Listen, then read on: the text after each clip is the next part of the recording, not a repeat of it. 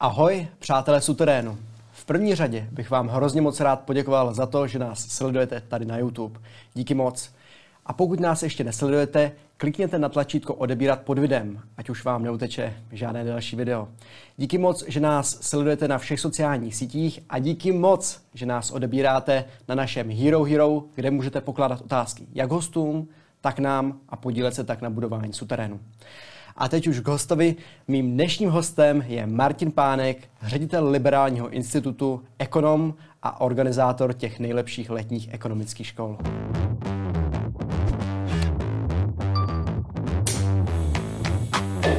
Martine, ty jsi byl v letech 2014 až 2020 asistentem europoslanců. Mm-hmm, pravda. A začínal si u Petra Macha za Svobodné. To je pravda. Jak jsi se k tomu dostal? K tomu jsem se dostal tak, že jsem eh, byl ve Svobodných, eh, což jsou nějaký hříchy mládí asi teda, a Dělal jsem prostě pro tu stranu dlouhý let a vlastně od, úplně od vzniku od toho února uh, 2009, uh, nebo ještě vlastně před vznikem, uh, jsem pro Svobodný dělal práci, hlavně teda jsem zpravoval sociální sítě, což za začátku, když ta strana byla malá, bylo jako jednoduchý, že to se napsal nějaký jeden status denně nebo něco takového. Ale pak třeba před volbama 2013 už to bylo jako v podstatě full-time job, nebo jako i, i víc než to, protože jako v té horké kampani už lidi prostě tam byli jako podněty a, a lidi se na mě obraceli, tak to, to se jelo nepřetržitě, to jsem dělal zadarmo a byl jsem s tou stranou tak nějak z, zžitej, nebo jak, jak, bych to, jak bych to řekl, s Petrem Machem jsme byli kamarádi a když ho zvolili, tak eh, jsme se sešli a říkali jsme si, jak budeme pokračovat dál v těch sociálních sítích a já jsem eh, nabídnul Petrovi Machovi, že bych rád pro něj teda dělal asistenta v Bruselu. Takže tak jsem se k tomu dostal. No. Že jsem ho znal vlastně už dlouhý pět let předtím, jsem s ním nějak spolupracoval a takhle jsme se dohodli. Jak ty na to vzpomínáš, eh, na tu, na tu účast jako asistent eh, europoslance v parlamentu? Um, je to, strašně záleží, jako takhle, pro mě to bylo super, eh, nemám si vůbec na co stěžovat, to, to za prvý, měl jsem vlastně tři europoslance, tři šéfy, Uh, ani proti jednomu nemůžu říct uh, vlastně nic špatného. Vycházelo se mi s nima dobře, až jako no fakt jako nejde, nejde si, ne, nemůžu si na nic stěžovat. A, ale eh, jako za prvý, jako eh, platově to bylo jako ne, nesouměřitelný s tím, eh, co bych v té době se svýma zkušenostmi mohl dostat tady v Praze třeba. Já jsem měl velkou flexibilitu, ale to závisí na tom nastavení, jak se to nastaví poslanec a ten asistent. Takže já jsem, sice jsem dělal prostě normálně jako na plný úvazek, ale nemusel jsem tam být prostě ráno v 9 a večer odcházet v půl šestý nebo, nebo jak, je to, jak, jak eh, je to předpokládaný, že tam ten asistent je. A mohl jsem tam být prostě jeden den od 8 třeba do 8, jiný den vůbec v kanceláři, spousta věcí se dá dělat z domova. I když podle tehdejších pravidel Europarlamentu se to ani nesmělo, ale to se nekontrolovalo. A, takže měl jsem to hodně flexibilní, a, zaj, byla to zajímavá práce určitě, a, a tak, takže jako za mě vzpomínky na to, na to jsou dobrý určitě. Zajímavý je, že ty jsi byl u Petra Macha, mm-hmm. potom jsi byl u Belindy de Lucy. To jsem byl až nakonec. To jsi byl až nakonec a ještě jsi tam byl u Raymonda Finche. Přesně tak. Um, ty jsi byl u českého zástupce a potom jsi byl i u těch zahraničních. Jak, jak se k tomu jako dostaneš? No, já jsem byl u Petra Macha od těch voleb 2014, eh, ale ještě jsem tady měl teda výpovědní lhůtu v české firmě, kde jsem pracoval, takže ne hned, nemohl jsem nastoupit hned eh, na začátku, ale eh, nastoupil jsem vlastně až o měsíc později, takže od srpna 2014 do tak jako do roku 2016 jsem tam byl a někdy na jaře jsem mu říkal, že mě to u něj trochu eh, přestává bavit, takže bych eh, chtěl zkusit něco jiného. Takže jsme se v, tomhle, v téhle věci jsme se rozešli přátelsky a já jsem tím, tím, že, tím, že jsem tam už ten rok a tři čtvrtě byl, tak jsem znal ty britský europoslance, se kterými jsme byli v tom jakoby, europoslaneckém klubu. A tak jsem se jich poptal, jestli někdo neschání asistenta a, a Ray Finch teda řekl, eh, že by si mě vzal na, a vlastně se, ještě společně se mnou najel ještě jednu asistentku, takže pak, a jednoho už měl od začátku, takže jsme tam pak byli tři.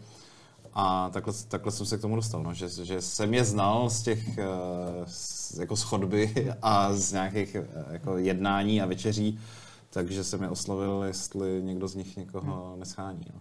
Jaký jsou europoslanci? To je... Co to je za lidi? To je... Uh, jako to je jako otázka, jaký jsou lidi. Jo? Tam jsou, tam jsou všech, všechny možné typy osobností zastoupený. Dobře, tak... Bohužel si myslím teda, že já se, já se tomu nechci vyhnout. Já si myslím, že průměrný europoslanec je uh, mnohem hloupější a mnohem méně schopný, než si myslí. A jsou to jsou to často prostě lidi, co se nedostanou do té uh, národní politiky. Je to, jsou tam výjimky samozřejmě, jsou tam bývalí premiéři, bývalí komisaři, jsou europoslanci, uh, bývalí ministři, kteří aspoň nějakou kompetenci mají, ale jsou europoslanci, já myslím, že ta česká, česká skupina europoslanců v tom volebním období 2014 až 2019 jich měla několik, uh, u kterých se divím, že jsou schopní vůbec si zavázat kaničky u bod. Uh, tam, tam jako člověk zažije neskutečné věci a na ty národní politiky je prostě nějaký dohled. Je tam nějaký tlak voličů, tlak médií, lidi se o to zajímají, o tu politiku, takže ty, ty strany nějak se snaží, aby tam, aby tam ty poslanci měli nějakou kvalitu, ale v tom Bruselu jako nikdo nedokáže vyjmenovat ani ty svoje národní poslance, prostě to nikoho nezajímá.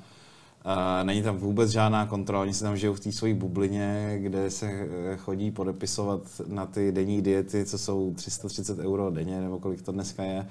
A takže si tam spokojeně chodí pro, ty, pro ten jakoby plat a není na ně dohled.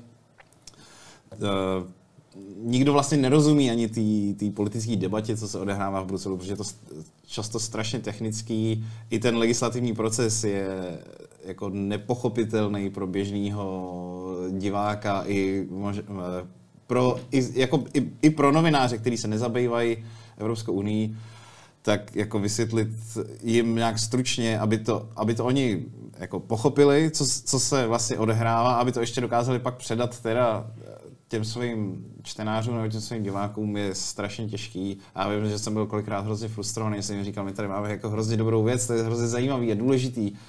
A k ničemu to uh, nevedlo, ty no, novináři si to, si to nevzali. A no a prostě ty, ty politici tam jsou úplně izolovaný a můžou tam být eh, prostě poslanci jako Tomáš Zdechovský, prostě, kde jako toho, když člověk sleduje na Twitteru nebo kdekoliv, tak si říká pro boha živýho, jak tenhle člověk eh, může vůbec vyjít eh, z baráku. A, a je to europoslanec a myslí si o sobě, že je král světa, protože je prostě v Bruselu a stýká se prostě s lidma a myslí si, že je strašně skvělý tak, eh, ale, ale jako jsou tam, jsou tam určitě hrozně, hrozně inteligentní a schopní poslanci taky, abych, abych jako neříkal eh, nějaký, se kterými asi shodnu, tak třeba třeba Luděk Niedermayer, eh, já se s ním politicky moc neschodnu, ale je to určitě kompetentní, chytrý člověk, navíc sympatický, takže jsou tam, jsou tam poslanci všemožný, ale myslím si, že průměr je teda pod průměrem na těch národních politiků. Hm je Europarlament žvanírna, protože teďka, co jsi říkal, tak to trošku vypadá. A trošku to vypadá, že kolikrát i slychávám eh, od lidí, že se tam řeší blbosti. Já nevím, jak má být eh, banán zahnutý, to jsou takové ty nejvíc křiklavější eh, věci. Dokážeš to uvíct na pravou míru? No žvanírna, uh, jako je to monologárna. Uh, tam se nevede debata. Jako jsme zvyklí, uh, jako nejikoničtější je to v britském parlamentu, že, jo, že ty poslanci tam vedou nějakou jako strašně živ, ži, živelnou a, a živou debatu. A u nás ve sněmovně to taky, ty poslanci na sebe reagují a vede se tam nějaká nějaký jako rozhovor nebo prostě nějaká debata se tam vede. V Europarlamentu Každý poslanec ví, v kolik hodin bude mít svůj minutový až tříminutový, někdy pětiminutový, když jste, když jste předseda klubu, projev, tam prostě přijde na ten čas, odříká si ten svůj projev, na to nikdo nereaguje, jde další poslanec se svým projevem a takhle se jede monolog za monologem, až se ukončí prostě ten eh, časový slot přidělený na debatu o e, směrnici o ochraně e, spotřebitelů, třeba co se týká ovoce. To se ukončí ty monology a jde se dál. Ani se nehlasuje. Hlasuje se pak ovšem najednou prostě druhý den v poledne třeba. A no, takže jako žvanírna není, jako když se říká o parlamentech, že jsou žvanírny, tak, tak, tak se podle mě tím myslí, jako, že se tam debatuje, ale, ale jako, eh, jak se říká, jako nezlevní to chleba, že jo. Ale ten europarlament je prostě jako strašně, z našeho pohledu hrozně specifický, Uh, tím, že jsou tam takhle ty časový, časový sloty daný, já vím, že, uh, ale to jsem nestudoval úplně podrobně, v německém parlamentu to má nějak podobně, ale, ale to bych do toho nerad zabíhal, protože nevím přesně, jak to tam probíhá. Ale jako pro nás je to strašně, strašně divný a to, že se tam řeší uh, nesmysly, tam, tam se jako řeší nesmysly dvojího typu. Teda. Uh, jednak nesmysly nebo smysly, co předloží Evropská komise legislativní, což jsou uh, právě jako směrnice o všem možným, uh, já bych ani neřekl, jako nesmysly. Jsou to často věci, nebo často věci, kde podle mě Evropská unie nemá důvod to regulovat. Jako nevím, proč má Evropská unie rozhodovat o tom, eh, jaký, jaký kabel má jaký telefon, jo, nebo jaký, jakou zástrčku. Co je, proč je to jako vůbec celoevropský téma, proč by to měla, proč by to, nevím, proč by to měl řešit jakýkoliv parlament, jestli Samsung nebo Apple si dá do svého telefonu jakýkoliv konektor, nevím, co je parlamentu do toho. A vůbec tam nevidím jako to, ten evropský přesah. Proč, proč je to něco, co nezvládnou řešit teda parlamenty národní, proč se to má řešit eh, na té evropské úrovni, to nechápu. Ale jako, jako je, to nes, je, je to nesmysl jako z toho pohledu, že to nemá podle mě regulovat Evropská unie, ale není to nesmysl často v dopadech prostě na, na, na ten trh nebo na životy lidí. To je jeden typ. A to, s tím přichází Evropská komise. Evropský parlament nemůže navrhovat uh, změny, změny těch uh, směrnic nebo nařízení. Všechno, všechno vymýšlí Evropská komise. A uh, Evropský parlament může uh, podávat jako změny toho, co, na to, co vymyslela ta komise. Ale nemůže říct, uh, my bychom chtěli prostě úplně novou směrnici, jako říct to může, ale musí to vždycky předložit komise. Takže to je jeden typ, to je ten legislativní typ. Ale pak Evropský parlament tím, jak je frustrovaný, eh, že, že nemůže navrhovat teda vlastní ty jako eh, zákonní předpisy, tak uh, má v oblibě schvalovat rezoluce nezávazný, prostě jenom že schválí nějaký svůj názor. A tím se zabije většinou třeba celý hlasování. Ve čtvrtek, ve čtvrtek, když je, ta, když je ten týden těch hlasování, což bývá, bývalo před covidem ve Štrasburku, teď se to tam asi zase vrátilo, eh, tak vždycky se hlasovalo úterý, středa, čtvrtek. A ty čtvrteční hlasování většinou byly jenom tyhle ty rezoluce. A to je, to je úplně všechno. Jako kdybychom se tady podívali na poslední tyhle ty čtvrtky, Uh, tak to jsou, já jsem to jednou na nějaký svůj přednášce říkal, já jsem si našel prostě ty čtvrtky za poslední měsíc a odříkával jsem, o čem se hlasovalo a lidi mi nevěřili, že, že, že jsem si to nevymyslel. A tam se prostě, tam se fakt řeší jako cokoliv. Řeší se tam jako dobře, jo, rezula, rezoluce o tom, že Rusko nelegitimně uh, útočí na Ukrajinu, fajn, tak Evropský uh, parlament řekne, že s tím nesouhlasí. Uh, ale pak se tam řeší prostě mír na východním Timuru, Eh, přemnožení slimáka někde jako v amazonském pralese. Fakt jako, eh, to teď si to vymýšlím, ale kdybychom se podívali na ten web, tak tam jsou fakt jako věci z úplně celého světa, ke kterým prostě Evropský parlament zaujímá stanovisko. A eh, jako to jsou nesmysly ve smyslu tom, že proč to řeší Evropský parlament, ale zase na druhé straně to jakoby nic nestojí.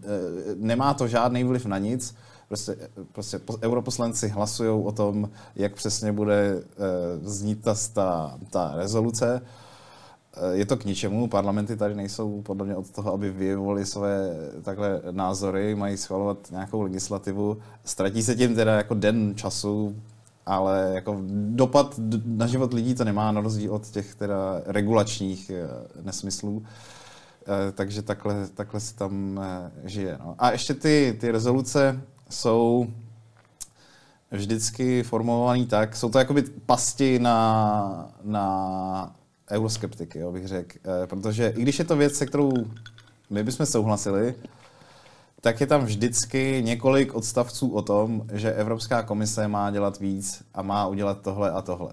A, a to my jsme nikdy nechtěli podpořit, takže jsme se většinou zdržovali, eh, když se, když se hlasovalo, myslím, jako ten náš eh, klub, když se hlasovalo o těch rezolucích a pak nám jako lidi vyčítají, že proč jsme nepodpořili takovou dobrou věc, no ale prostě tam je prostě několik odstavců, který my podpořit nemůžeme. No, ale to, jako, to je taková past a já jsem, já jsem postupně došel k tomu, že vlastně jsme asi měli hlasovat pro, protože, protože hrozně dobře to zní, bohulibě a, a vlastně nemá to ten legislativní dopad. Takže teď jako s odstupem si myslím, že jsme spíš měli hlasovat pro eh, o všech těch rezolucích. Dost by nám to usnadnilo některé věci, protože pak nám lidi říkali, že jsme prostě, já nevím, jako eh, pro ruský, protože to se řešilo tenkrát jako jiný konflikt Ruska na Ukrajině, že jo. A tam jsme se zdrželi třeba, co si, co si matně pamatuju. A takových, takových rezolucí tam bylo. Oni nám říkají, vy jste proti prostě lidským právům. A říkáme, ne, my jsme proti tomu, aby to řešila komise, jak je napsaný tady v odstavci 120. Ale to je jako, myslím si, že to bylo neef, neefektivní tam se zdržovat. Měli jsme hlasovat pro a byl, měli bychom větší klid na to vysvětlování těch, těch věcí, co fakt nějaký vliv mají, no. nějaký dopad. Jak jsi říkal, eh, že Evropský parlament je neefektivní a z toho, co říkáš, tak to tak vyplývá. Je Evropský parlament možné reformovat? Hmm, tak určitě reformovat je možný. A je tam ta snaha? No tak jo, ale těch nápadů, jak ho reformovat, je spousta. Jsou lidi, co si myslí, že by žádný Evropský parlament neměl být, eh, jako já, ale těch, nás asi moc není. Pak jsou lidi, co, co si myslí, že europoslanci by měli navrhovat, by měli mít pravomoc navrhovat teda ty nové předpisy. Což dává smysl, jakoby, protože to dělají všechny, všechny parlamenty. Nebo já neznám žádný parlament, co by neměl tuhle pravomoc.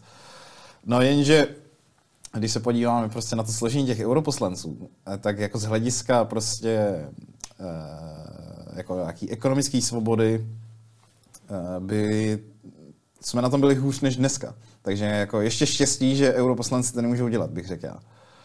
A, takže jako, jak, jak, se na to díváme, je to ústa, úst, z ústavního hlediska je to bizarní, že, ten, že poslanci nemůžou navrhovat nový předpisy nebo rušení těch starých, že jo? Nicméně z hlediska, z nějakého utilitaristického hlediska více svobody je to dobře, podle mě, že europoslanci to nesmí dělat.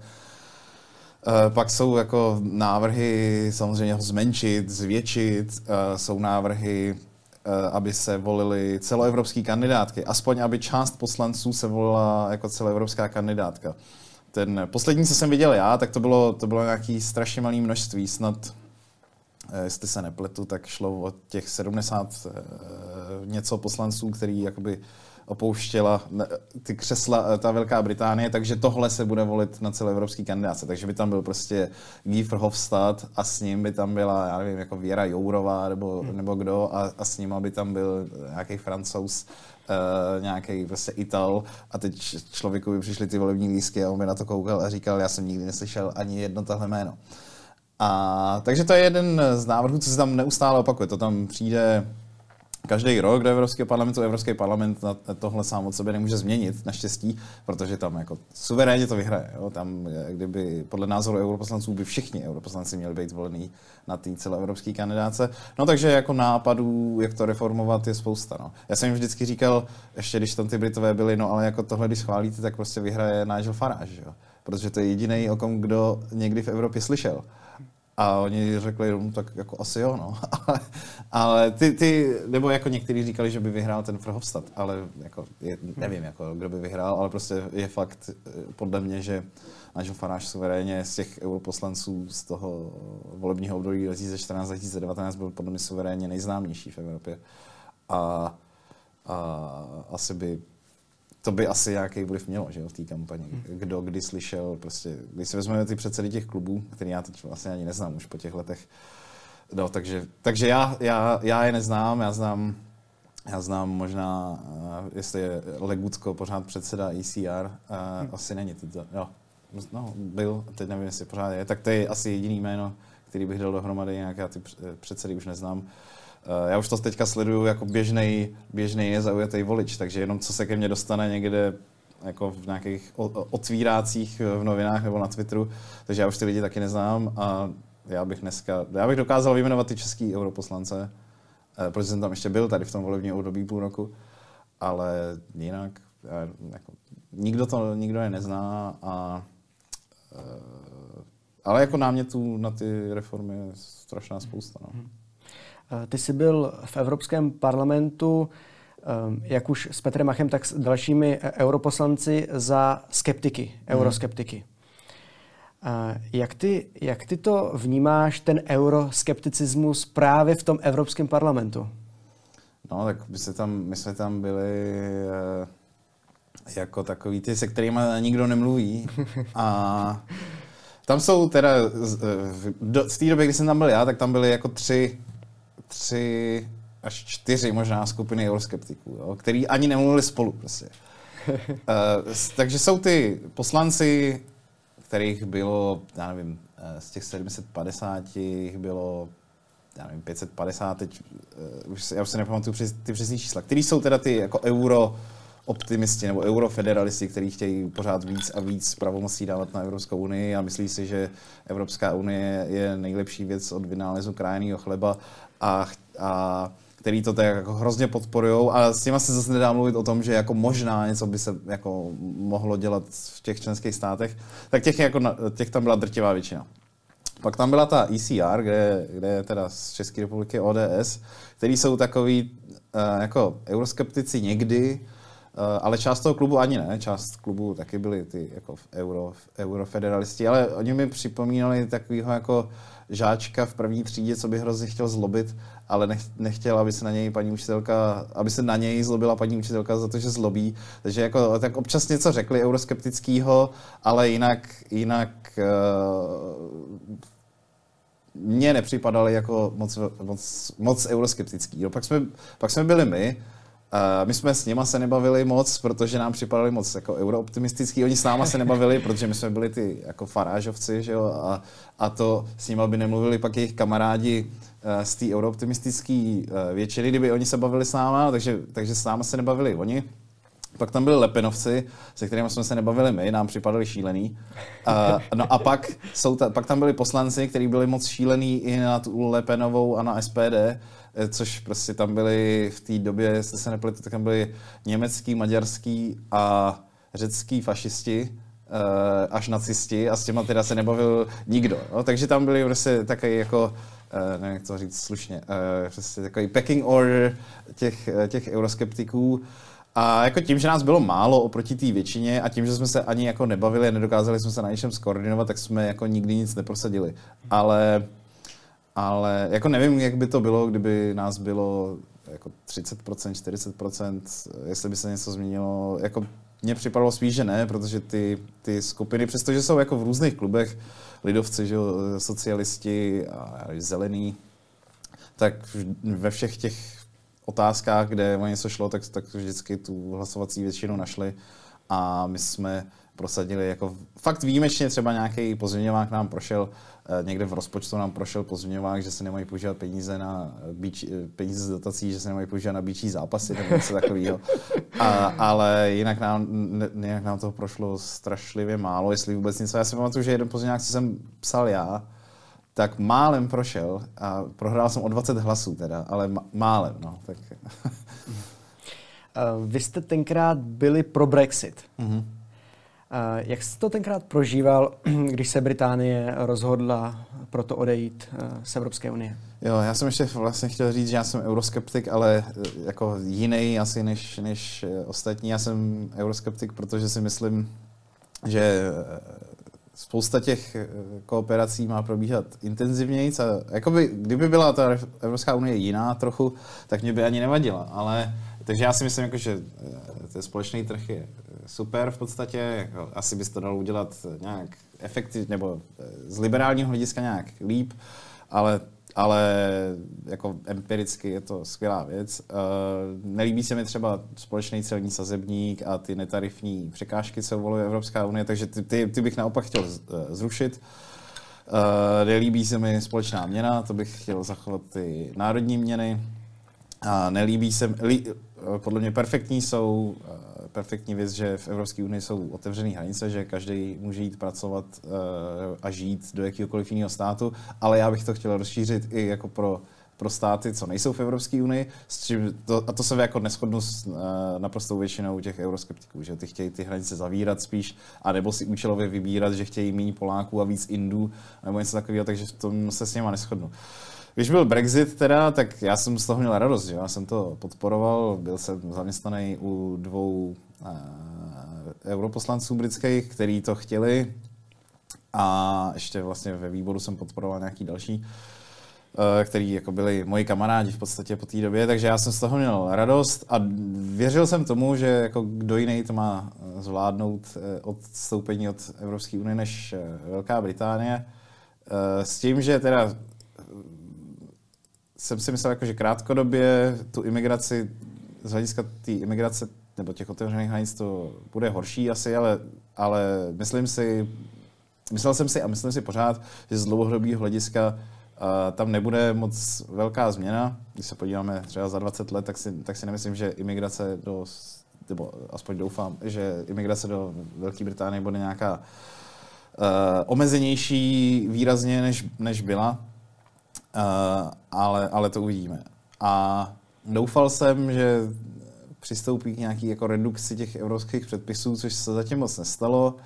Mají trochu svobodnější ten celní sazebník eh, třeba, ale ne o moc. Eh, a, a přišel do toho ten covid. Takže já jako v té době jsem byl rád a myslím si, jako, že z toho hlediska, že když ty státy, eh, kdyby jsme měli jako tisíc prostě států, tak jsem přesvědčený o tom, že většina z nich bude zpět dlouhodobě k větší svobodě. Tím, že máme jenom jeden, no tak tak jako přestože si myslím, že ta pravděpodobnost je, že bude zpět k lepšímu je větší, než že nebude, tak, tak nevíme. Může se stát prostě za 20 let, že Velká Británie bude hospodářsky stagnovat teď 20 let, jako stagnuje Itálie od roku 2000 třeba. A pak, a pak přijde nějaký politik a řekne, no tak jako to jsme moc nevymysleli s tím Brexitem, tak se vrátíme. A to se může stát. Uh, jako hodnotit Brexit zatím podle mě brzo, uh, ještě, ještě tím, že tam do toho byl ten covid, já si myslím, že ty efekty jsou spíš dlouhodobější a to jsem, to jsem říkal i, i tenkrát, kdyby mě někdo chtěl uh, mi říct, že jsem pokrytec, tak to jsem říkal i tenkrát. Já jsem předpokládal třeba, že ten uh, nějaký hospodářský propad z toho okamžitého odchodu bude horší, uh, než byl. A jako já bych jako chtěl, aby, aby to liberalizovali víc, tu, tu svoji politiku a, a, a ekonomiku, ale, ale eh, máme, máme to, co máme a můžeme, můžeme teda jako eh, jim radit že? a můžeme, můžeme jim přát, aby, aby se zreformovali. A, a zároveň jako bych chtěl, aby, aby to udělala Evropská unie. Já bych chtěl, aby Evropská unie se zreformovala a liberalizovala, ale Eh, jako tohle, jestli někdo dokáže prosadit, tak si zaslouží jako Nobelovu cenu míru asi, protože třeba jako Dalibor Roháč, to je hrozně chytrý, on byl zrovna minulý týden v Praze, jsem, jsme s ním měli takovou malou besedu, to je hrozně chytrý uh, analytik z American Enterprise Institute a ten píše knihy o tom, prostě, jak Evropská unie se má liberalizovat a že Evropská unie je dobrá věc, ale měla by se liberalizovat. Jako, to bych jako s tím i souhlasil. Jo? ale prostě já nevidím tu cestu, eh, jak tu Unii liberalizovat. A doufal jsem teda třeba taky, že ten Brexit, nebo ta hrozba Brexitu a Brexit přiměje někoho v Evropské unii, že si řekne, aha, no tak jako ztrácíme vlastně členský státy, tak možná, možná bychom něco mohli dělat trochu jinak. Ale ani tohle k žádný takový úvaze nepřimělo. Takže jsem fakt skeptik, že se ta Unie dá, dá reformovat. Ale taky nevím, jako za 20 let třeba přijde nějaký předseda komise eh, osvícenější a řekne, ty bláho, prostě proč děláme tohle, eh, když to můžou dělat členský státy. No. Třeba, třeba jo. Byl bys pro, aby Česká republika odešla z Evropské unie? No, to, je, eh, to je jako těžká otázka. Řekl bych k tomu tohle. Británie a Česká republika jsou na tom jinak z hlediska prostě mezinárodního obchodu, z hlediska toho, jak pasují vůbec do té Evropské unie z hlediska práva, z hlediska prostě nějakých aliancí dlouhodobých ve světě. Třeba, co se jenom týče toho mezinárodního obchodu, tak Velká Británie má, nebo měla před tím Brexitem, polovinu svého zahraničního obchodu s, se státama Evropské unie. A polovinu prostě s Amerikou, Čínou, Indií, Austrálií, já nevím, prostě s, s Ruskem a s jinýma státama. Velká Británie měla tenhle poměr eh, nejmenší. To, to procento zahraničního obchodu, co je s Evropskou unii, u Británie bylo nejmenší. Bylo to těch zhruba 50%. Eh, se měnilo jako eh, nějak myslím, že to postupně klesalo, ale bylo to kolem 50%.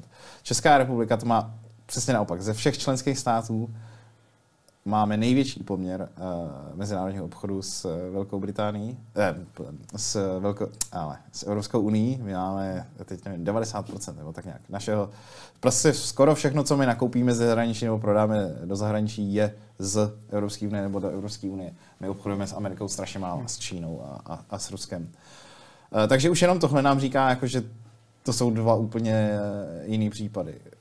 Eh, kdyby měla vystupovat Británie, kdyby měla vystupovat Česká republika, úplně jiný věci.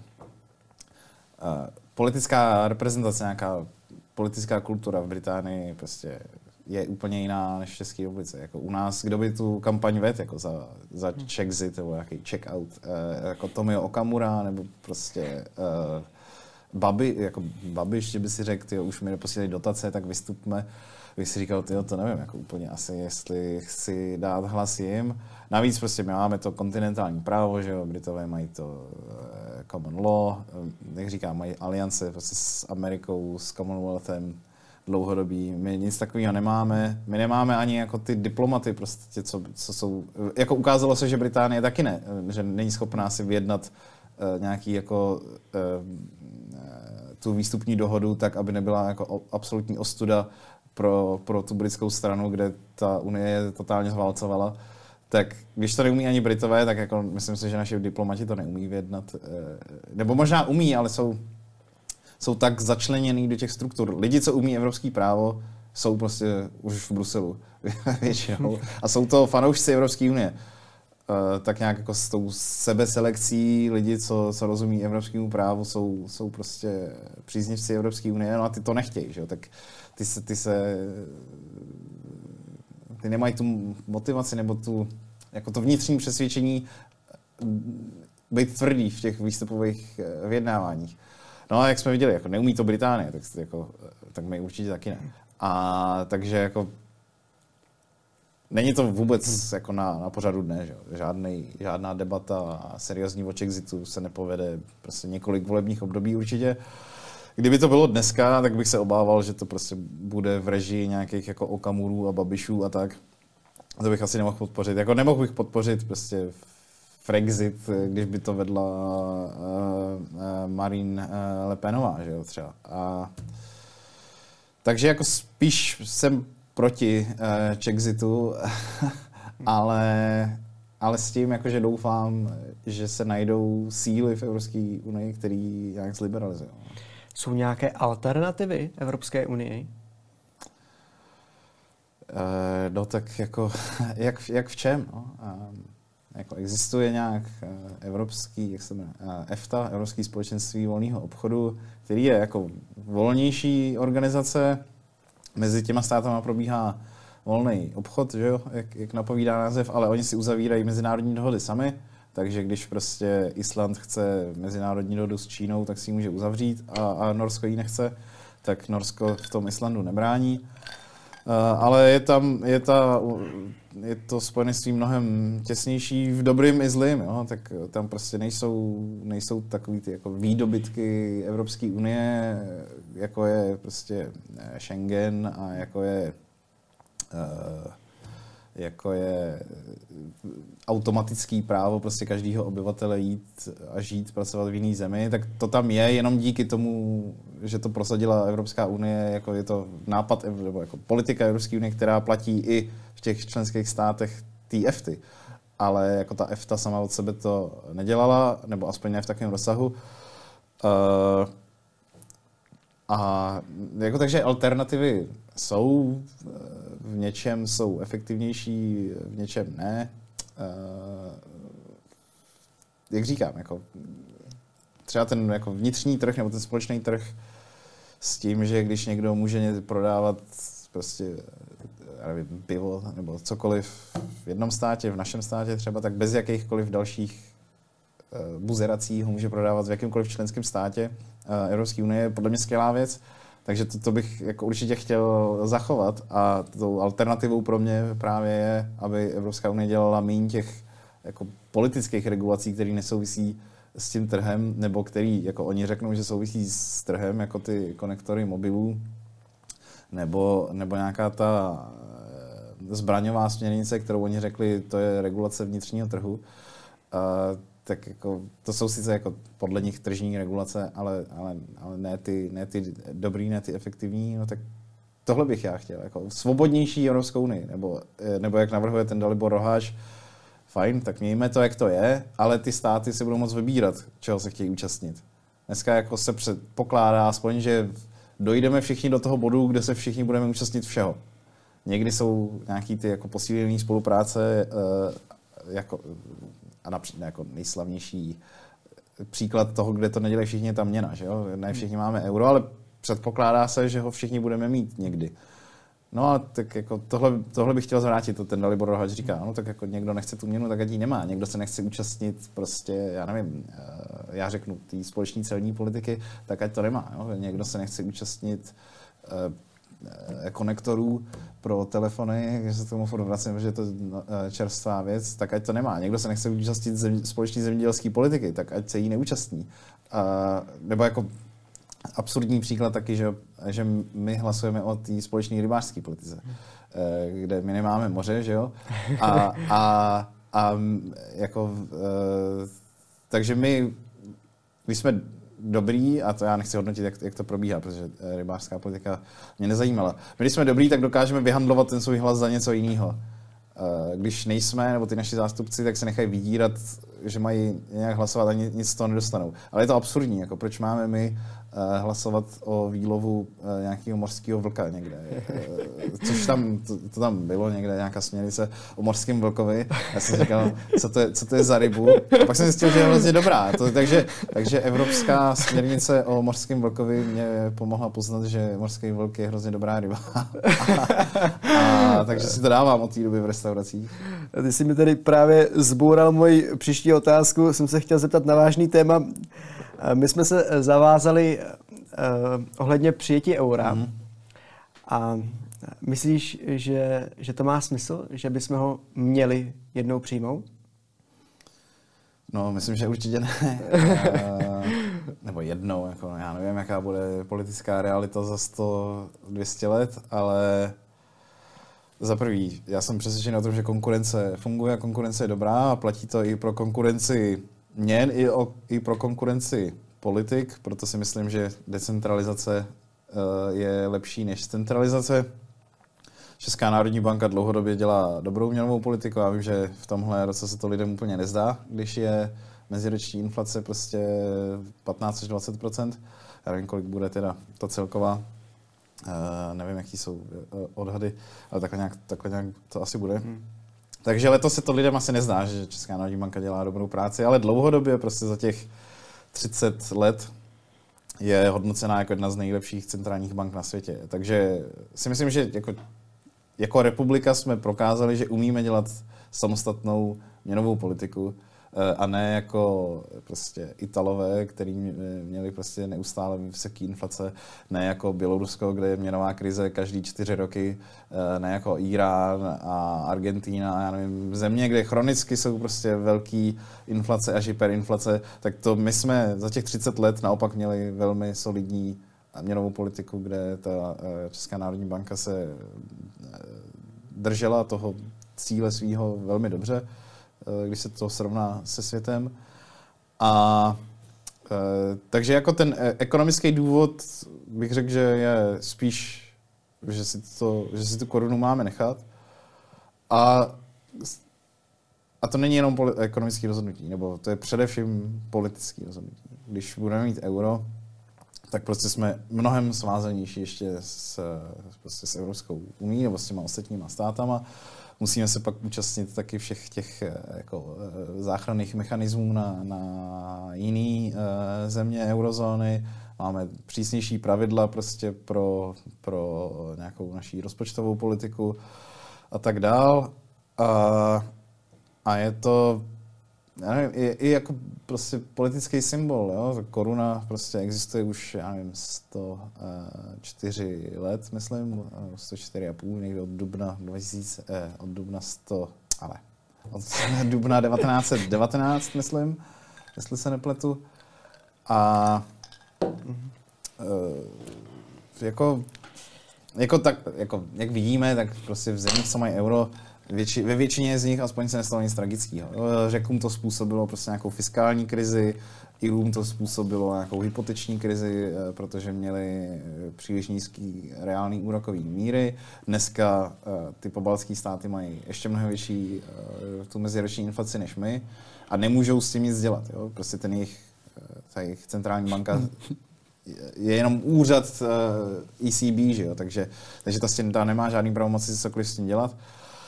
Uh, ale jako eh, euro, když se na to podíváme od toho roku 99, co jakoby existuje do dneška, tak jako nic až tak strašného se nestalo a, a my bychom na tom asi byli podobně, jako jsme s tou korunou. Jo? Ty výzkumy nějaký, co se týkají Slovenska, říkají, no tak jako je to asi podobné, jako kdybychom měli tu korunu.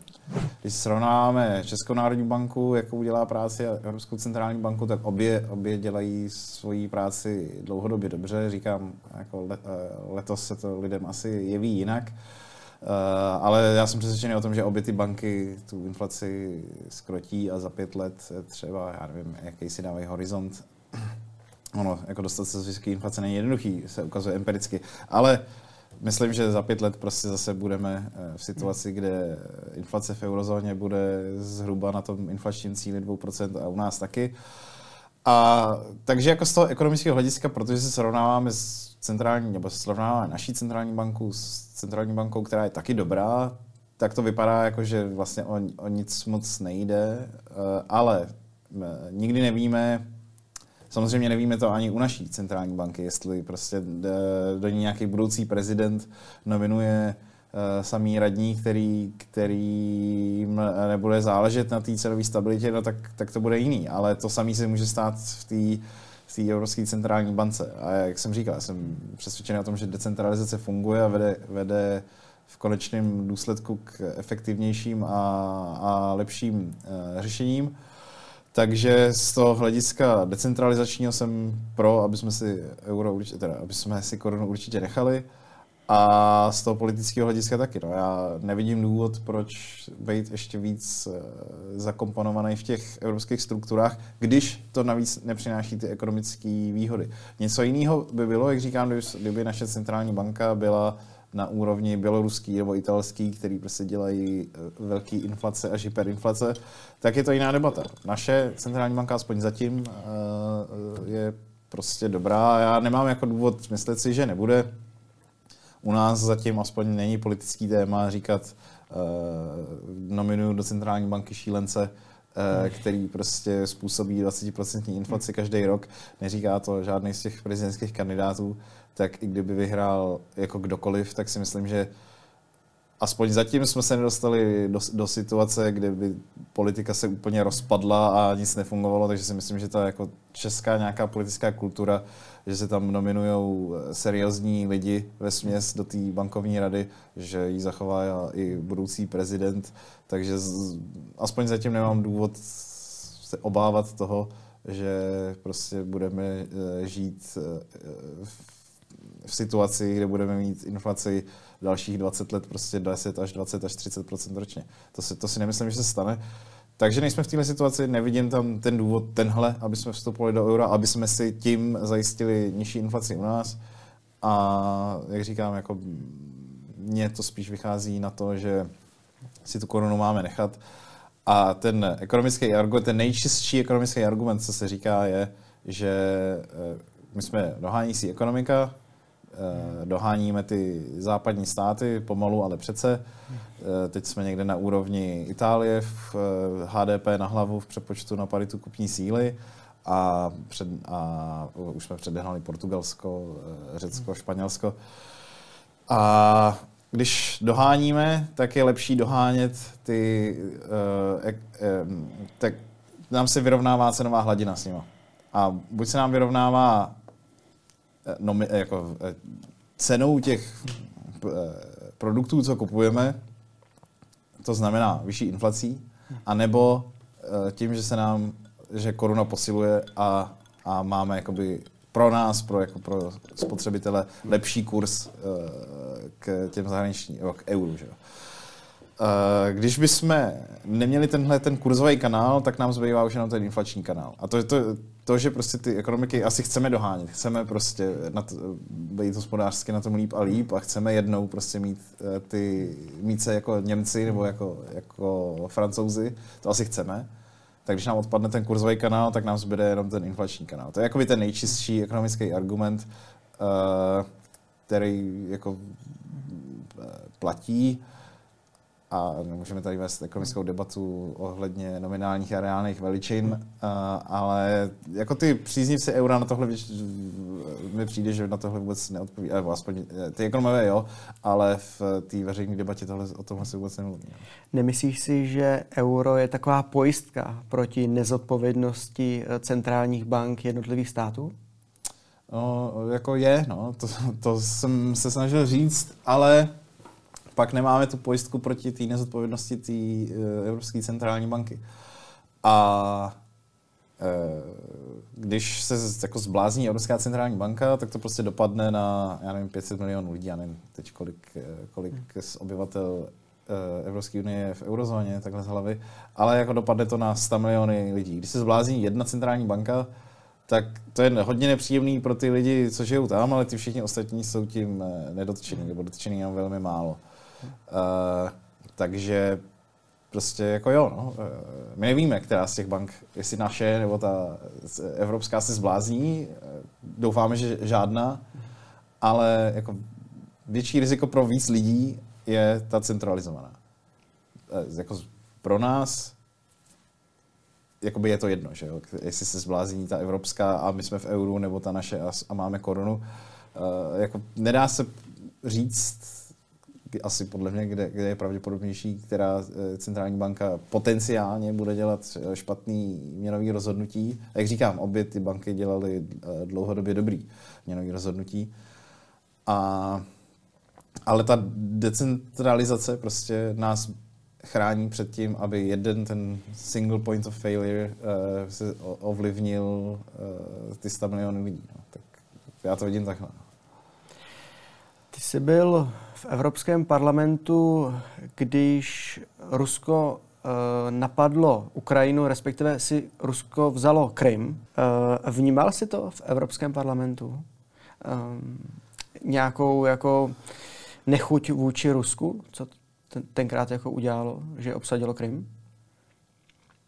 Hmm. Jako řekl bych, že ne, ale možná jsem se bavil se špatnýma lidmi. Jako byly ta, byla tam nějaká ta rezoluce, minimálně jedna, o který už jsem mluvil, eh, která, jako, který, kde jsme se, jestli se nepletu, tak jsme se zdrželi a pak nám, pak nám lidi psali, že jsme Putinovci a hrozně těžko se vysvětlovalo, proč jsme se teda zdrželi. Ale jako tehdy prostě ta reakce byla jiná, že jo. Dneska nám to asi připadá, že jako už jsme měli Rusko poslat do háje tenkrát, ale k tomu tenkrát nikdo neměl jako odhodlání. Ani jako jsem se přiznám, že si nepamatuju, že by, že by to někdo, jako že by nějaký relevantní hlas ve veřejné debatě říkal, přestaňme nakupovat plyn z Ruska a ostrakizujeme Rusko. To si nepamatuju. Evropská unie uvalila eh, ty politické sankce že jo, eh, na ty režimní představitele, na což uh, zareagovalo Rusko tím, že uvalilo sankce na uh, nějaký evropský zboží. Hmm. A to už si, to taky asi bylo ještě předtím, než já jsem byl v tom Evropském parlamentu, ale to už si, to už si přesně nepamatuju. A to bylo jako všechno, co se odehrálo, nebo aspoň mě to tak připadalo. Teď jsem se zpětně dozvěděl, že třeba Britové tam okamžitě jeli cvičit eh, britská armáda, ukrajinskou armádu, o čemž já jsem vůbec nevěděl eh, až do letoška. A jako ta situace, co si já jí pamatuju z té doby, tak prostě všichni odsoudili Rusko, že to se jako nemá brát cizí území, ale jakože mně přišlo, že se vlastně nic moc hmm. uh, nestalo. Hmm. Jo, Putin byl pořád prostě předseda juristický, nebo čestný předseda juristické federace až vlastně do letošního února někdy. Všichni se s ním bavili, byl braný jako standardní státník, jezdil všude prostě po světě na státní návštěvy. Uh, možná ne do Ukrajiny teda, uh, hmm. ale jinak Eh, jinak byl všude, Rusko bylo z mého hlediska všude braný jako standardní stát v podstatě. S tím, že by teda mělo nějak vrátit ten Krym. A, a podle mě teda jako Putin si hrozně uškodil tím, že, že tu Ukrajinu letos napad, protože hmm. mohl mít tady ten smrádek, ale teploučko, prostě, že má ten Krym a, a všichni se s ním baví a hrozně ho berou a všichni se od něj berou ty, prostě ten plyn, že jo. A tímhle jako nechápu moc, co, co si myslel, že tím dokáže. Dokázal tím, že Rusko bude v izolaci prostě hmm. na další generaci. Ale jako fakt si nepamatuju, že v tom létě 2014 jsem byl prostě v těch prvních měsících, že by se nějak řešilo Krym, řešil Krym, to si nepamatuju. Hmm. Podle mě jako větší téma třeba te- tehdy byl TTIP, uh, potenciální nebo připravovaná smlouva obchodní se Spojenými státama. To mám pocit, že se řešilo mnohem víc ale, ale je možný, že jako jiný, jiný kruhy řešili tu Ukrajinu víc, ale to, já, já si to nevybavuju. Jak hodnotíš ty dnešní sankce proti Rusku? No, já, já je podporu. No. E, jako prostě to je jako to, co, to, co ty, to Rusko udělalo, nebo Putin, eh, je barbarský, že jo, a, a, a to plně podporuju. Nemám jako takový vhled do toho, abych řekl, jako co se stane, když jako přes noc přestaneme odebírat plyn. A to neumím jako říct, jo. Je, jakože chápu, chápu, proč to někdo chce, a, ale zase chápu, proč jako lidi říkají, no ale to nám prostě lehne ne, jako polovina průmyslu, že jo? Nebo, nebo něco takového.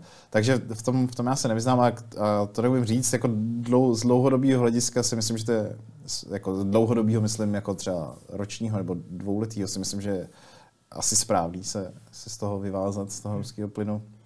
S tím, že logicky to pro nás bude dražší, protože eh, kdyby, to, kdyby pro nás nějaká alternativa mohla být levnější, tak už jsme ji dělali předtím.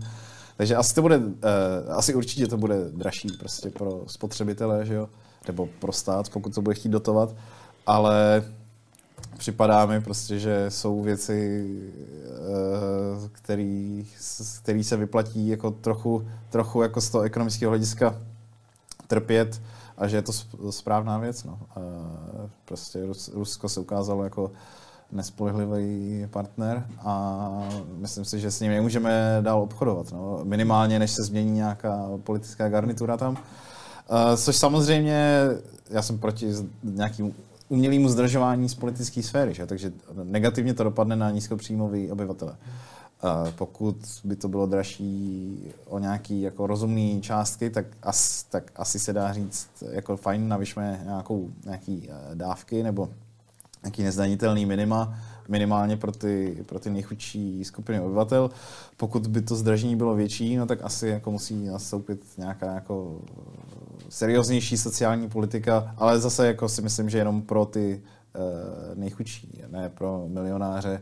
Uh, ty prostě toho nebo musí vydržet, že ne vždycky se všechno zlevňuje a občas teda se může stát, že je něco dražší a to, to si fakt jako myslím, eh, že ty sankce jsou uh, dobrý, správný. Byl jsem překvapený vlastně, jak rychle se schválili s tím, že ty rozhodovací procesy, uh, obzvlášť v těch mezinárodních tělesech, jsou většinou strašně zdlouhavý, tak ty sankce se schválily všechny, nepřišlo úplně bleskově.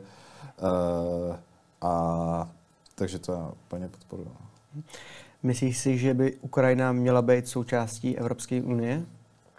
No, to je, to je jako otázka, která, na kterou je odpověď, až bude připravná, tak proč ne?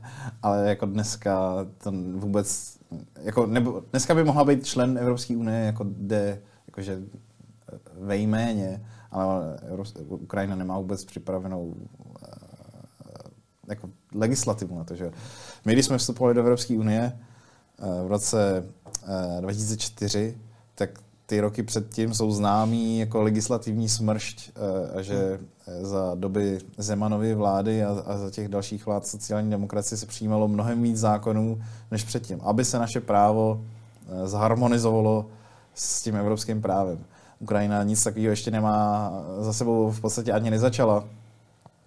Eh, takže ten proces pro ní, ten legislativní, ještě dlouhý eh, před ní. Jako může se stát prostě, může, to se může stát klidně zítra, že, že se napíše, fajn, Ukrajina je člen Evropské unie, ale budou tam všechny výjimky. Úplně na všechno, na všechny ty politiky evropské tam budou výjimky, protože Ukrajina prostě nesplňuje ty, ty harmonizační standardy, který prostě ta komise nebo prostě eh, struktury Evropské unie vyžadují. Takže vej, jako jménem člen být může a de facto člen eh, být rozhodně podle mě dneska nemůže. A z ekonomického hlediska uh, Ukrajina je nejchudší stát v Evropě. Uh, nebo někdo říká, že Moldavsko je to na stejno. Ukrajina a Moldavsko jsou nejchudší státy v Evropě. Uh, mnohem chudší než Bulharsko a Rumunsko, což jsou dneska ty dva nejchudší státy EU. Takže pokud by tam nebyly ani všechny ty výjimky, no tak jako strašně moc dotací eh, poteče na Ukrajinu těch, eh, těch eh, evropských, což jako pro mě za mě proč ne, přestože prostě jsou spojený s korupcí, jak jsme viděli u mnoha českých politiků. Hmm. Ale tak jako proč ne, ať tam, ať tam proudí ty dotace, no, ale budou to budou proti tomu ty současné členské státy. Že? Takže kdyby Ukrajina zítra měla vstoupit do Evropské unie a najednou dostávat všechny ty dotace, protože je nejchudší, no tak tak se to neschválí, protože ty státy budou proti. Takže kdyby měla zítra eh, Ukrajina vstoupit do EU, tak tam bude výjimka i na tohle. Uh, takže prostě uh, není to realistický, aby Ukrajina byla jako tím faktickým plným členem, jako jsme my, někdy v blízké době, jestli prostě bude, já nevím, deset let kandidátskou zemí a udělá ty reformy a a nějak se posune hospodářsky tak, že nebude, eh, já bych si teď vymýšlel, kolik je ten poměr, ale Ukrajina snad musí být jako někde na 10%, eh, co se týče HDP na hlavu toho, co je třeba Německo, mm. nebo eh, o Lucembursku nemluvě. Ale takže to je jako člen být může, ale se spoustou výjimek. A, a nebo prostě pořádným tom procesu kandidátským. To není prostě jako, jako se stát členem uh, spolku rybářů, stát se členem Evropské unie. A, a jako v dobrým nebo špatným. Jo? Třeba spousta těch předpisů, co mají harmonizovat, nedává smysl. Jako proti tomu, proti tomu já nic nemám, s tím bych souhlasil, jo? ale prostě ta unie není dneska nastavená tak, že si ty, že si ty státy vybírají, v čem chtějí být harmonizovaný, jsou harmonizovaný všem. Hmm. No a tak prostě, když chce někdo být nově člen, tak hmm. to trvá uh, dlouhý roky. No. Není to i tím, že evropští představitelé vyjadřují jakousi podporu a solidaritu právě s Ukrajinou a proto ji chtějí přijmout uh, do Evropské unie. Nemyslíš taky, že nepředstavuje to nějaká rizika, ať už obchodní nebo bezpečnostní pro členy Evropské unie? Obchodní, to si nemyslím. A můžeme s Ukrajinou obchodovat. Eh, jako, eh, my jsme zrušili všechny překážky, jestli se nepletu, pro ukrajinský, eh, pro obchod s Ukrajinou někdy na začátku té války. Ono jich moc nebylo ani předtím, ale myslím, že se nějak zrušili i ty zbývající.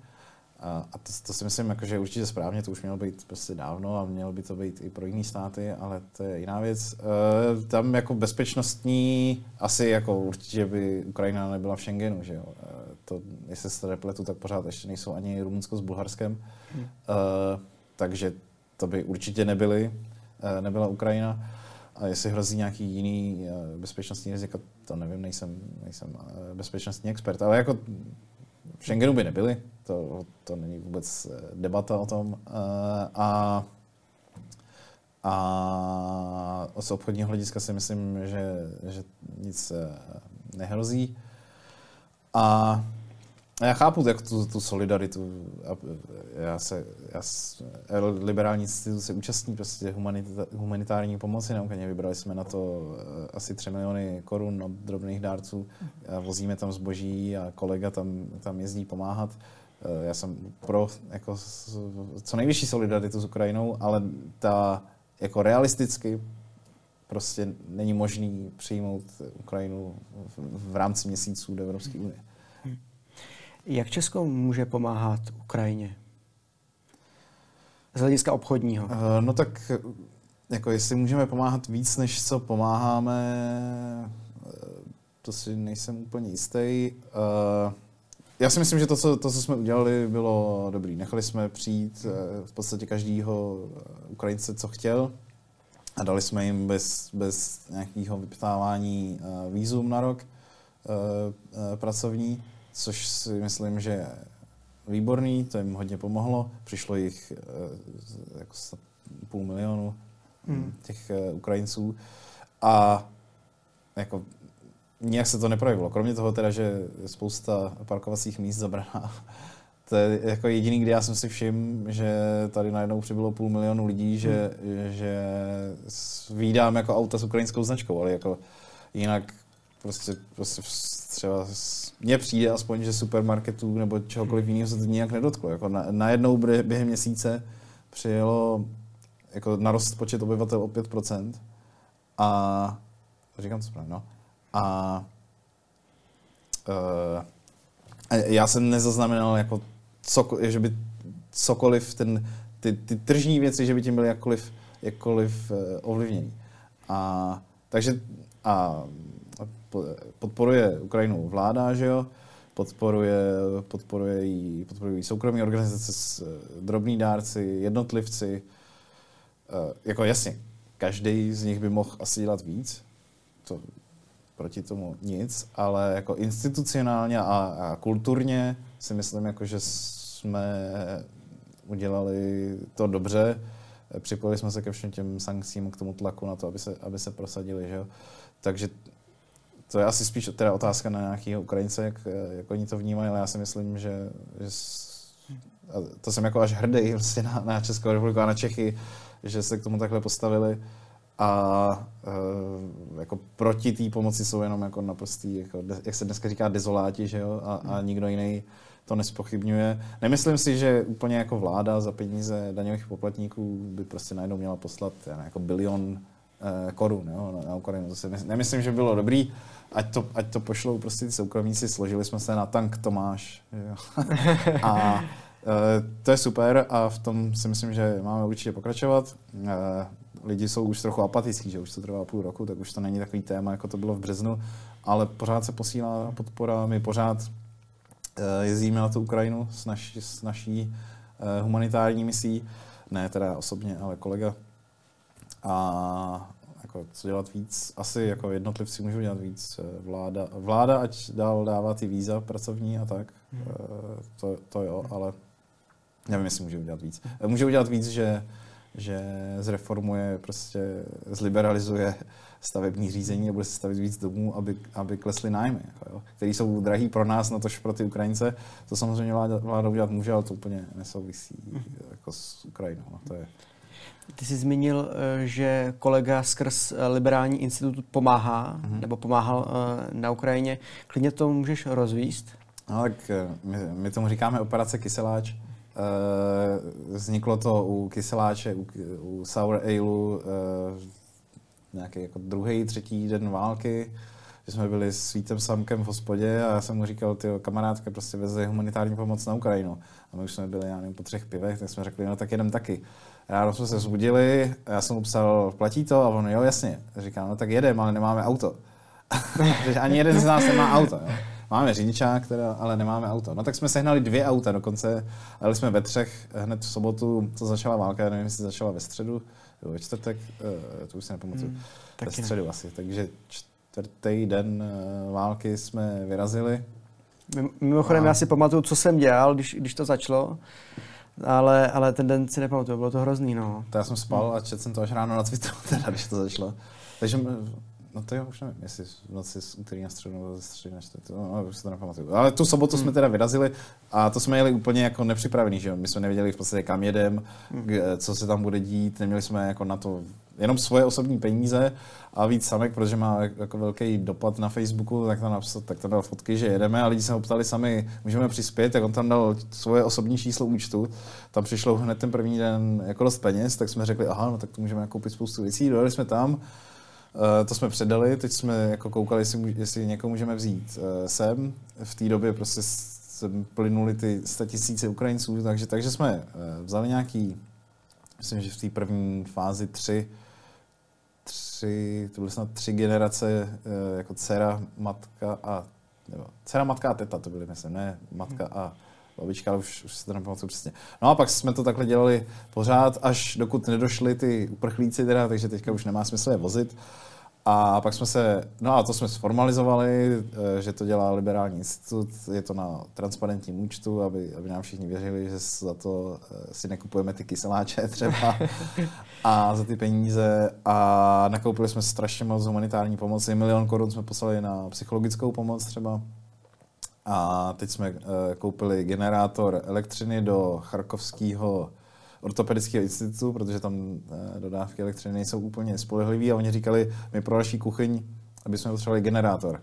A na to jsme sehnali sponzora, který nám to zaplatil, teda ten generátor a generátor už je odvezený eh, na místo. Vítek Samek tam jezdí dál na tu Ukrajinu. Teď jsou tam potřeba spíš, nebo jako z našeho hlediska, co my víme, doktoři a, a podobný personál v nemocnicích. On je eh, bývalý záchranář a bývalá zdravotní sestra, eh, takže on se tam vyzná, zná doktory, takže tam vozí doktory, kteří si berou dovolenou, aby pomáhali na Ukrajině. Takže já teď spíš teda zajišťuju to, že podepisuju ty smlouvy a posíláme peníze a, a Vítek Samek už se jakoby té fyzické hmm.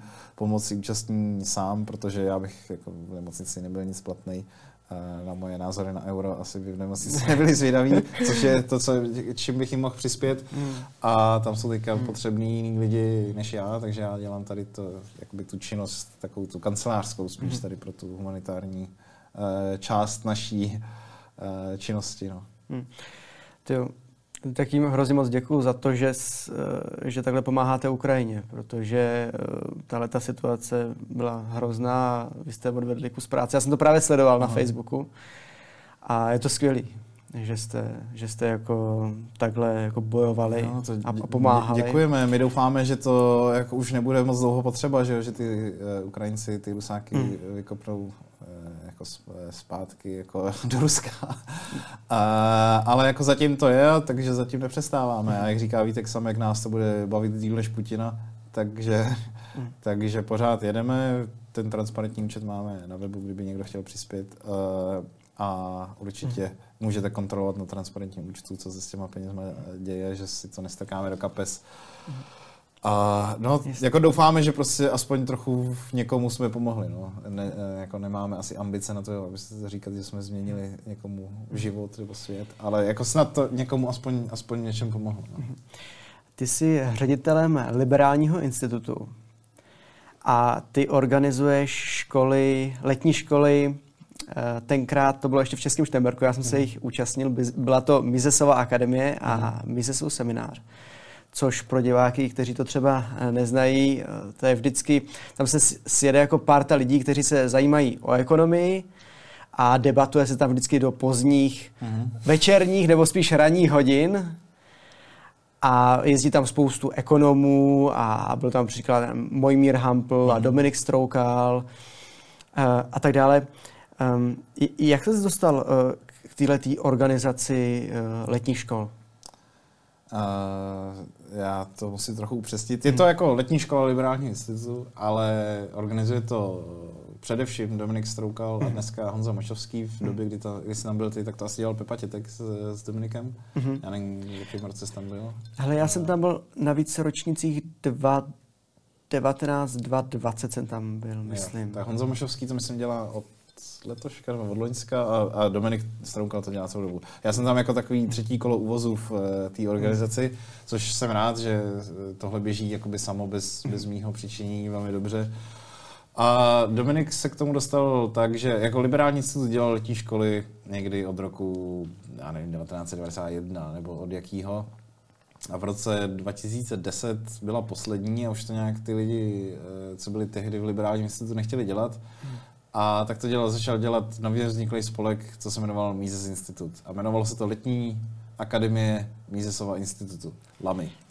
A to teda probíhalo od roku 2011 do roku 2015 nebo 16 nebo tak nějak. Pak se pak sfúzoval ten eh, spolek hmm nebo to občanský združení tenkrát, uh, už teď nevím, jestli to byl v té době spolek nebo občanský združení, sfúzoval s liberálním institutem, takže prostě všechny aktiva i vlastně všechny dluhy a všechno toho přešlo pod liberální institut. Tím pádem i jako know-how na letní školu, že jo, Dominik v té době byl ředitel liberálního institutu.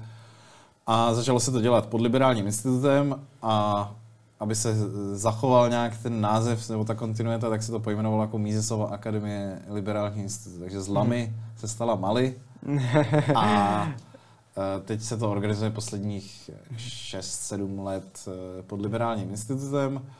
Snažíme se, aby to bylo přátelský, když tam jezdí lidi e, opakovaně, tak jsme moc rádi. Jsme rádi, že absolventi dělají nějaký záslužný projekt jako podcast třeba. Díky a, moc. A doufám, jako, že se tam někdo něco dozví i na těch přednáškách, ale ta, jako ta neformální část, kdy tam člověk může být s Mojmírem Hamplem prostě do dvou ráno, uh, si myslíme, že je jako asi ještě cenější než prostě ta, ty formální uh, přednášky nebo ty semináře. A eh, myslíme si, jako, že to děláme celkem dobře, protože těch lidí, co se tam vrací, je dost, proto, proto jsme začali vlastně dělat i ty semináře, že se nám tam pořád hlásili lidi, co už tam byli a už to slyšeli Uh, takže, takže to bylo takový divný, jako mít tam na těch přednáškách půlku lidí, co už to vlastně znají. I když ty přednášky se mění a některé jsou jako, eh, za prvý ty jsou hodně základní ty na té akademii a za druhý někteří lidi mají pořád, třeba já, pořád stejnou přednášku každý rok. Pro ty, pro ty lidi, co tam jsou poprvé. No a pak je ten seminář pro ty lidi, co tam jsou, já nevím, jestli to tak bylo, asi jo, že každý jo, jo. seminář, to tam muselo být kde je to spíš debata, už jsou to lidi, už jsou to absolventi naší letní školy, eh, takže je bereme jako pokročilý a už se tam vede nějaká debata, eh, my jsme zavedli někdy před čtyřma rokama, takže ty jsi to asi zažil, že se mají přečíst ty jo, papery jo. na to mhm, a má se vést jsme. debata o nich. A ať je to trochu jako strukturovanější, nebo ať, mhm. ať se tam jako, ať je o čem debatovat, prostě tak, tak je nějaký ten výchozí text lidi pořád, eh, my máme vždycky ten seminář zaplněný dřív než tu akademii. Prostě ty, máme to zhruba půl na půl, 25, 25, a takže těch 25 míst pro ty lidi, co už tam byli, se zaplní vždycky hned. Hm. Eh, a těch 25 nováčků, to musíme nějak se snažit o to, aby jsme, protože my ty lidi neznáme, že když tam u nás ještě nikdy nebyli, tak se snažíme nějak oslovat přes sociální sítě a, a tak se, a přes nějaký náš newsletter se snažíme psát lidem, znát ty lidi, prostě, kterým je tak 15 až 30 nechtěli být na, na letní školu, tak nějak se to zaplní nakonec vždycky, ale je to, je to obtížnější. A ty, jak říkám, ten seminář, což máme radost, prostě, že ty lidi se tam chtějí vracet. A bylo to v Českém Sternberku teďka strašně dlouho, uh, nevím kolik let, ale příští rok to tam s největší pravděpodobností nebude, tam ten park hotel nějak změnil majitel, hmm. oni to chtějí rekonstruovat. Takže to bude jinde, ještě nevíme kde. Sledujte web eh, Mízesakademie.cz, tam, tam se to dozvíte a budeme otevřít přihlášky zase někdy na jaře. Eh, můžeš klidně přijet. Dobře, tak jo. Um, na Misesové akademii a Misesové semináři eh, byly osobnosti, nejenom jako z oblasti ekonomie, Teďka eh, my jsme zaspomínali na Mojmíra Hampla, na Dominika Stroukala, ty tam přednášíš. Um, kdo, tam, kdo tam ještě byl? Josef Tětek? Uh, Pepa Tětek, poslední, jako letos třeba tam byl docent, dneska už je to Marek Hudík, Marek proděkan pro vědu na na podnikohospodářské fakultě VŠE. Letos tam přednášel taky eh, Jiří Švarc eh, starší, což je mhm. rektor Angloamerické univerzity, i Jiří Švarc mladší, což je, což je bývalý poradce eh, člena bankovní rady České národní banky. Mhm. Přednášel o inflaci, přednáší tam Pavel Potužák, taky mhm. ne vždycky, ale několik ročníků přednášel o inflaci a o makroekonomii. Letos jsme tam měli uh, taky přednášku o uh, hospodářské reformě v Chile od Jany Galvis, která mm. se zabývá uh, Jižní Amerikou. Měli jsme tam uh, Urzu? Urzu, letos ne teda, ale byl tam několikrát. Uh, profesor Šíma tam bývá většinu let, uh, letos nemohl. Mm zajímavý, zajímavý lidi tam jsou. Já určitě teď zapomínám hmm. na někoho strašně slavného, kdo tam taky přednášel a ty, ty si můžu vzpomenout, ale hmm. ty, myslím si, že tam máme fakt kvalitní přednášející. Já si... Kromě mě, to jsou všichni hrozně dobrý. Ne, já si myslím, že všichni, co tam jsou, tak jako byli skvělí. Tak já vždycky říkám Dominikovi, ať mě tam nedává, že ať dá přednost lepším a to vždycky dá. Mám tady poslední otázku na tebe. A a to se týká Evropského parlamentu. Mm-hmm. Máš nějakou vtipnou historku právě z toho angažmá? Ty jo, vtip, vtipnou. No. A jako historku. vtipných historik je spousta. Eh, některý jsou, nevím, jak moc jsou publikovatelný, jsem jako málem pozvracel paní Farážovou třeba. tak, co tě napadne? Klidně. Tak to, to, to, je první, na co jsem si vzpomněl, jo? nebo historka, já když jsem byl na těch jednáních jako asistent, tak jsem se snažil nějak neprojevovat, že jo. Eh, to jsou jednání těch eh, poslanců, tak já se tam nechci jako, jako z, projevovat, že s něma nesouhlasím, nebo jako tleskat tomu svým poslancovi, mi připadá nevhodný. Takže vždycky jsem se snažil být tam jako myška, nic nedělat, jako maximálně jsem tak otáčel velmi decentně oči, oči v sloup, ale jednou si pamatuju, že to mě zaskočil totiž europoslanec a to jsem vyprsk smíchy, protože jsem to fakt nečekal. A to, to, to, to byla nějaká schůzka europoslanců s uh, jako výpravou českých odborářů. A všichni ty europoslanci po, jeden po jednom si brali slovo a říkali, co dělají. A vzal si slovo Jiří Pospíšil a řekl, uh, já se nejvíc zajímám o práva psů a koček. A jako, tam všichni říkali, jak řeší prostě ty evropské politiky, jo, a jak chtějí prostě zreformovat to a to.